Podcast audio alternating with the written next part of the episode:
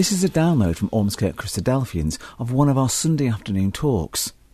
A video of the talk is also available, along with more downloads, at our website, ormskirkchristadelphians.org.uk.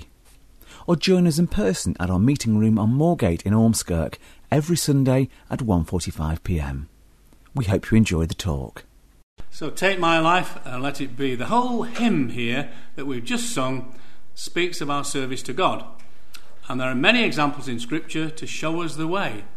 But it is only made possible because of the sacrifice of Jesus. He has shown us the way by his perfect example. The hymn in question, of course, is in our hymn books 163. Uh, but who is the lady? Well, she is Frances Ridley Havergal. I'm sure you've all heard of her. But she was an English uh, religious poet and hymn writer. And uh, she is the writer of the hymn that we're looking at. She was born into an Anglican family at Astley in Worcestershire. Her father, William Henry Havergal, was a clergyman, a writer, a composer, and he also was a hymn writer. Her brother was Henry East Havergal. He was a priest in the Church of England and an organist. So you can see she came from quite a religious background. It's thought that uh, when she was studying in Dusseldorf in 1852 that she wrote this hymn. Otherwise, she led quite a, a quiet life, not enjoying consistent good health, uh, and she travelled to various parts of Europe, and in particular to Switzerland because of her health problems. But she's the writer of, of our hymn. We're just going to pick out some of the words of, of the hymn on which we can focus. And I, I'm using the six verse version, which we sing to the second tune, but we don't know that tune very well. But I'm using six verses, as you'll see in a minute. So, take my life and let it be consecrated, Lord, to thee. And the word consecrated there is used extensively in Scripture, but mostly in the King James Version of the Bible. More modern translations interpret both the Hebrew and the Greek words as to finish or to make perfect or to renew and dedicate. All our quotations, by the way, this afternoon are going to be from the New King James Version of the Bible. so, this word consecrated then, well, if we call ourselves Christians, then we are exhorted to consecrate or dedicate our lives to God and His ways. For example, in Hebrews chapter 7, there you can see on the screen, for the law appoints men in their weakness as high priests, but the word of oath of the oath which came after the law appoints the Son who has been perfected, and it's that word consecrated who has been perfected forever. This idea underlines Christ's proclamation, if I can say it, in John chapter 17, when he said, I have finished the work which you gave me to do in his prayer to his Father. And that word finished there is the same word in the Greek, it means consecrated. In Romans chapter 12, Paul writes this do not be conformed to this world, but be transformed by the renewal of your mind. And again, that word renewal, this time in the Greek word, is the same word, consecration. So, consecration is a bit of an old fashioned word which we don't use today very much, but that's what it means renewal or dedication. in Hebrews chapter 10, the writer there says, Therefore, brethren, having boldness to enter the holy places by the blood of Jesus, that's by his sacrifice, by a new and living way which he consecrated. And there that word is used, or translated that way, consecrated, but it means dedicated, which he dedicated for us through the veil, that is to say, his flesh. The second part of verse 1 Take my moments and my days, let them flow in ceaseless praise. That word praise there in the Hebrew is the Hebrew word halal, and it means to shine or to give glory. In Psalm 150, the psalmist writes, Let all things praise the Lord. In those opening two verses, we can read, Praise the Lord, praise God in his sanctuary, praise him in his mighty heavens, praise him for his mighty deeds, praise him for his excellent greatness. Let everything that has breath praise the Lord. On to verse 2 we read there, Take my hands and let them move at the impulse of thy love. And that word hands there, we're going to look at that. There are so many things we can do with our hands, aren't there? To do good or to do mischief, even. The Psalm of David, Psalm 63, says this So I will bless you as long as I live. In your name I will lift up my hands. And in Psalm 134, Lift up your hands to the holy place and bless the Lord. May the Lord bless you from Zion, he who made heaven and earth. And the reference there, of course, to the holy place and to Zion is Jerusalem, which is to be the capital in God's kingdom when Christ returns. Paul, writing to uh, the disciple Timothy, says this I desire then that in every place that men should pray lifting holy hands without anger or quarrelling.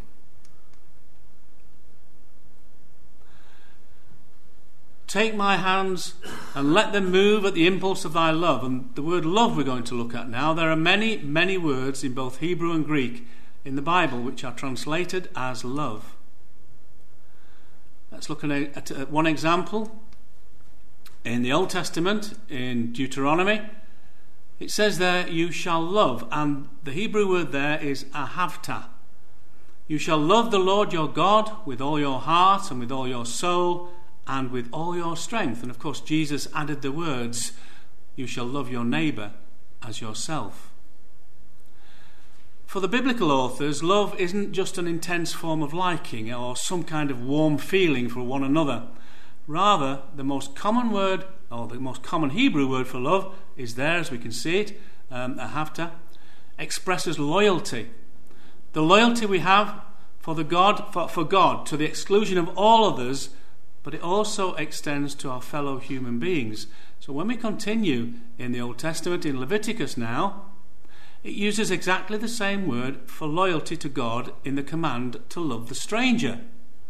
We can see there, and if the stranger dwells with you in the land, you shall not mistreat him the stranger who dwells among you shall be to you as one born among you. You shall love, ahavta, him as yourself. When it comes to the heavenly realm, we are to be loyal to God alone. But here on earth, God commands us to pledge that same loyalty to those around us. But of course, God's love transcends all others. Probably one of the most well known verses in the Bible in John chapter 3 says, For God so loved the world that he gave us his only Son, that whoever believes in him should not perish, but have eternal life. And as we have seen from the Old Testament, the same message about our attitude to others is repeated. Jesus says in John 15, This is my commandment, that you love one another. And the Apostle John, in his first letter, in chapter 4, says, Beloved, if God so loved us, we, to, we also ought to love one another. In that same letter, now in chapter 3, John writes, Whoever does not practice righteousness is not of God, nor is the one who does not love his brother. For this is the message you have heard from the beginning, that we should love one another. So, who is the brother that I should love? Well, anyone, Jesus tells us, who is in need and of course, we know the well known story in Luke chapter 10 about the Good Samaritan, where a man shows compassion to a stranger in need. Not just any stranger, but actually someone he would normally regard as his enemy. Continuing then, let's read the last two lines. Take my feet and let them be swift and beautiful for thee. There are many references to feet in Scripture, especially concerning the preaching of the gospel. Perhaps one of the most well known is in uh, Paul's letter to the Romans, where he writes, How beautiful are the feet of those who preach the gospel of peace, who bring glad tidings of good things. And again, Paul writes in his letter to the Ephesian church, he's talking there in chapter 6 about defense, about putting on the whole armour of God to protect uh, the Christian from outside influences. And he says in verse 14 and 15, Stand therefore, having girded your waist with truth, having put on the breastplate of righteousness, and having shod your feet with the preparation of the gospel of peace. In verse 3 Take my voice and let me sing, always only for my King. And that word voice we're going to look at now.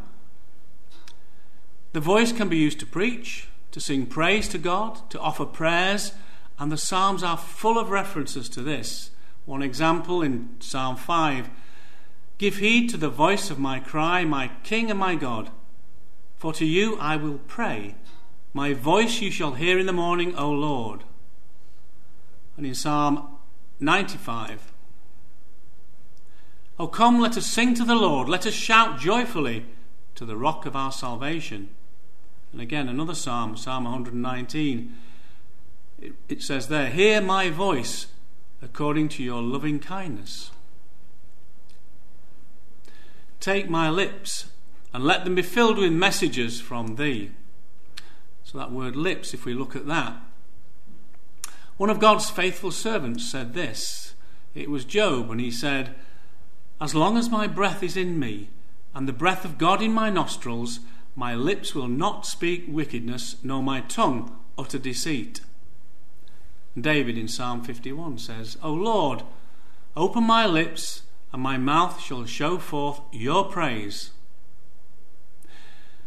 In the New Testament, the writer to the Hebrews says similar words in Hebrews chapter 13. It says, Therefore, by him, that was Jesus, let us continually offer the sacrifice of praise to God, that is, the fruit of our lips, giving thanks to his name. In verse 4,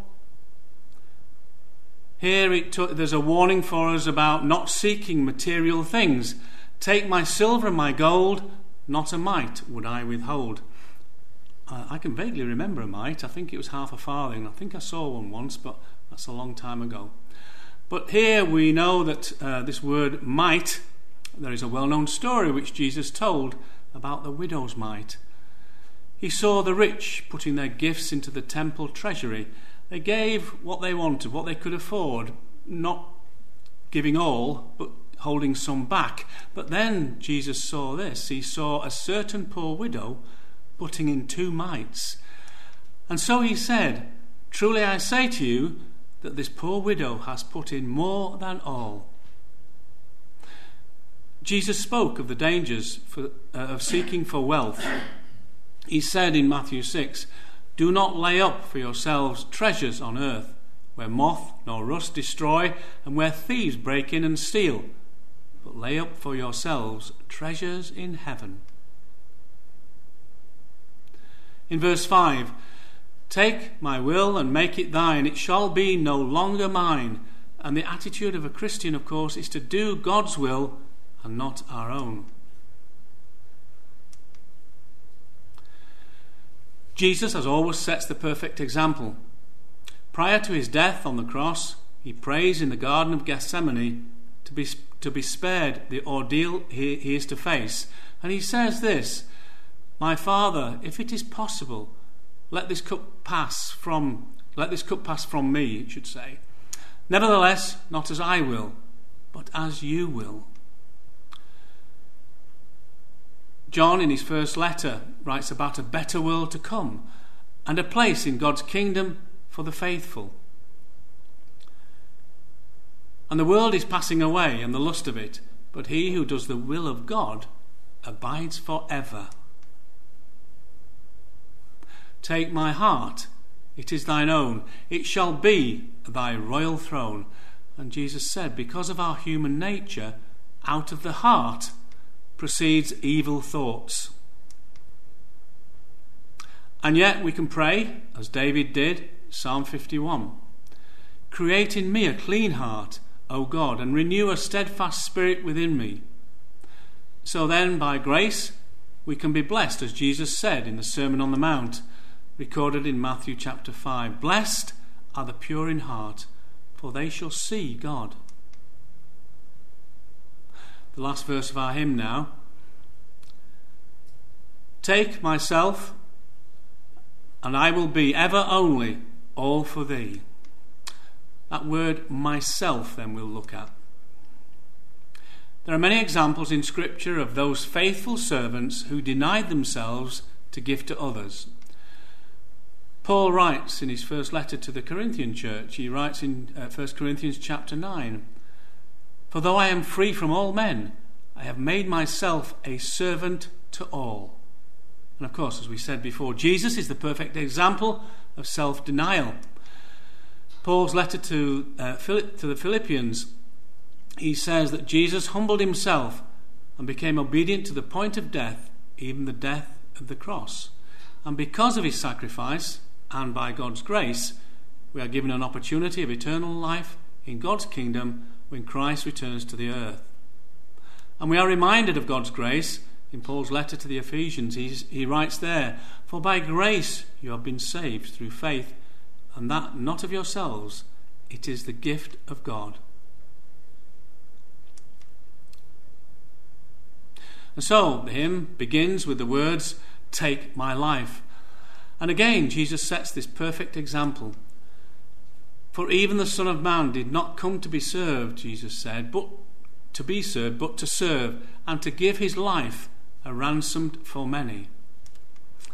In our opening reading from Luke chapter 12, Jesus tells us to take no thoughts for the things of this life. Do not worry, he says, about your life, what you will eat, nor about your body, what you will put on. We get sometimes a little bit uptight about what we should wear, but Jesus said life is more than food, and the body is more than clothing. But he continues by telling us of far more important things, as we, as we read in our opening reading.